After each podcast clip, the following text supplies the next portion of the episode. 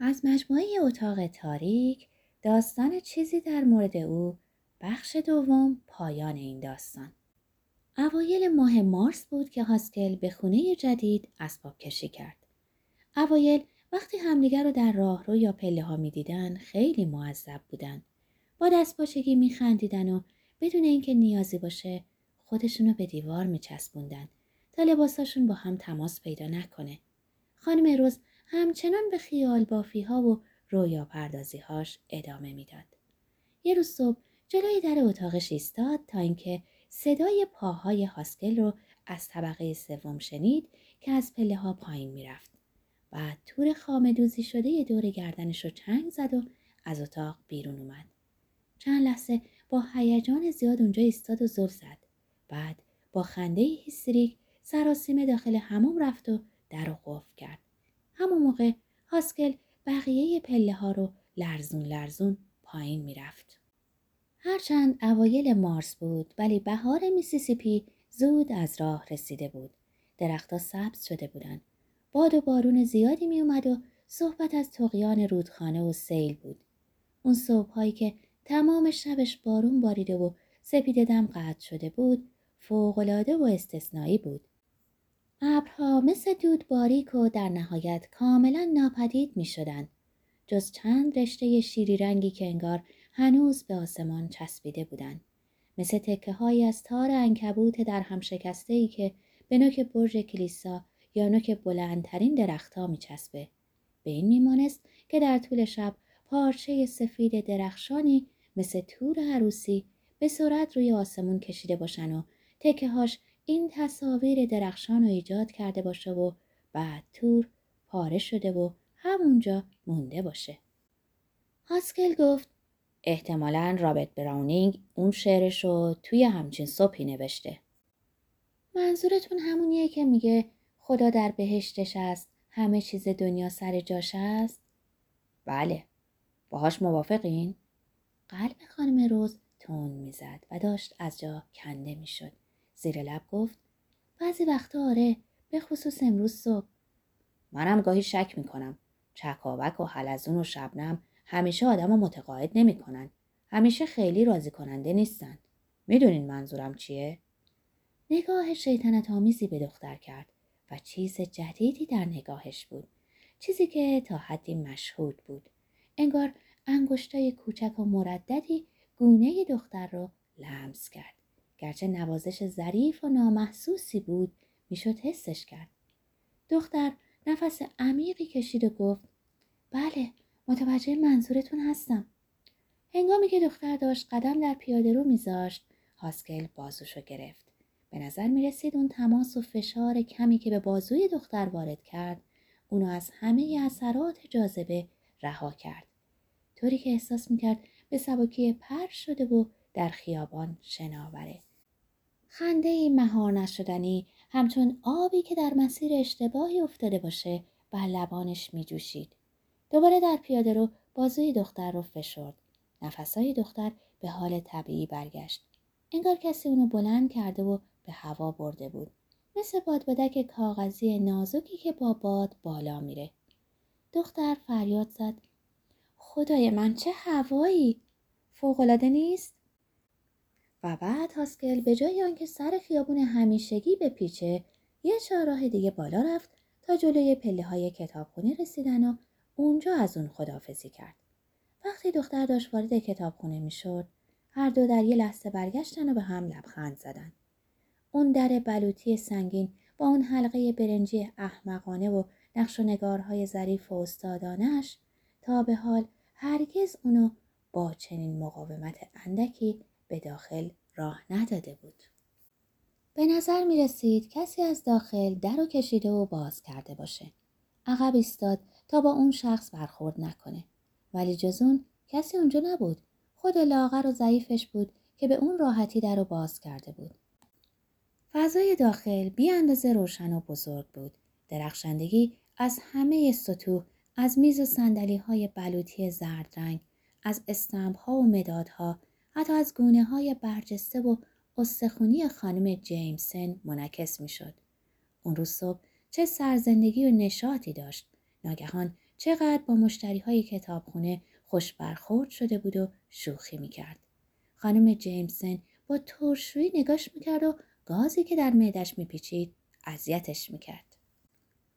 خانم آستین جیغ کشید و با مشتهای کبودش روی پیشخون کوبید. باید بهتون بگم اون عمدن سه سنت برای ذرت و چهار سنت برای کنسرو مارچوبه ازم بیشتر پول گرفته. هفت سنت پول زیادی نیست ولی اصلا نمی‌تونم تحمل کنم که یه نفر سعی کنه اینجوری سرم کلا بذاره. این خیلی آزارم میده. درست مثل همه اون سی سالیه که وقتی کارهای خونه رو انجام می‌دادم یا صورت حسابا رو نگاه می‌کردم یه حساب کتاب ساده بلد نبودم.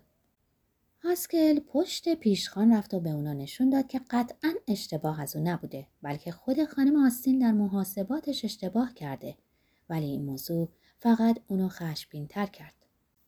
بنابراین وقتی هاسکل دوباره ته مغازه رفت خانم آستین به پیشخون تکیه داد و با صدای تیز و با آقای اوئنز شروع به پشپش کرد. به هر حال یه چیزی درونه که من ازش خوشم نمیاد. هیچ وقت خوشم نیامده و تنها کسی هم نیستم که این حرفو می‌زنه. از بقیه هم شنیدم که دقیقا همین حرفو در موردش می‌زنن. یه چیزی تو وجودش هست که واقعا برای مردم آزاردهنده است. نمی‌دونم دقیقا چیه. ولی آقای اوئنز اگه من جای شما بودم یه لحظه هم تو این مغازه با اون سر نمی‌کردم و هر چه زودتر از اینجا بیرونش می‌کردم. انقدر سریع از اینجا بیرونش می‌کردم که سرش گیج بره و تلو تلو بخوره. آقای اوهنز گفت هم جوون مرتب و تمیز و خیلی معدبی بود و خیلی هم قابل اعتماد ولی به نظر می رسید هیچ کس دوستش نداره. فردای همان روز به هاسکل اختار دادن. صبح بود و پشت یخچال بزرگ و سفید گوش ایستاده بود و داشت با انگشتانی که در دقت و ظرافت به انگشتان زن جوونی میمونست بندای تمیز پیشبند رو به دور کمر لاغر و نحیفش میبست. آقای اوئنز گفت متاسفم مجبورم از اینجا بیرونت کنم. تو کارتو خوب انجام دادی ولی حس خوبی به مشتریا ندادی. یه جورایی راضیشون نکردی. چندین مورد شکایت داشتم. هاسکل با نگاه مات و مبهوتی گفت چی؟ آقای اوهنز گفت خودت شنیدی چی گفتم. نمی‌تونم اینجا نگهت دارم. اینو گفت و رفت. هاسکل دنبالش راه افتاد. چرا منو دوست ندارن آقای اوهنز؟ چه بدی در حقشون کردم؟ آقای اوهنز با بیحوصلگی گفت من از کجا بدونم؟ یه چیزی تو وجود خودته. وقتی هاسکل رفت عجیب احساس کرد خلاص شده. با چنان خوشحالی و صمیمیتی خطاب به مشتریاش فریاد زد صبح بخیر که قوطی های کنسرو روی قفسه ها در جاشون لرزیدن. هاسکل فورا به خونه رفت و چمدون کوچکش رو بست.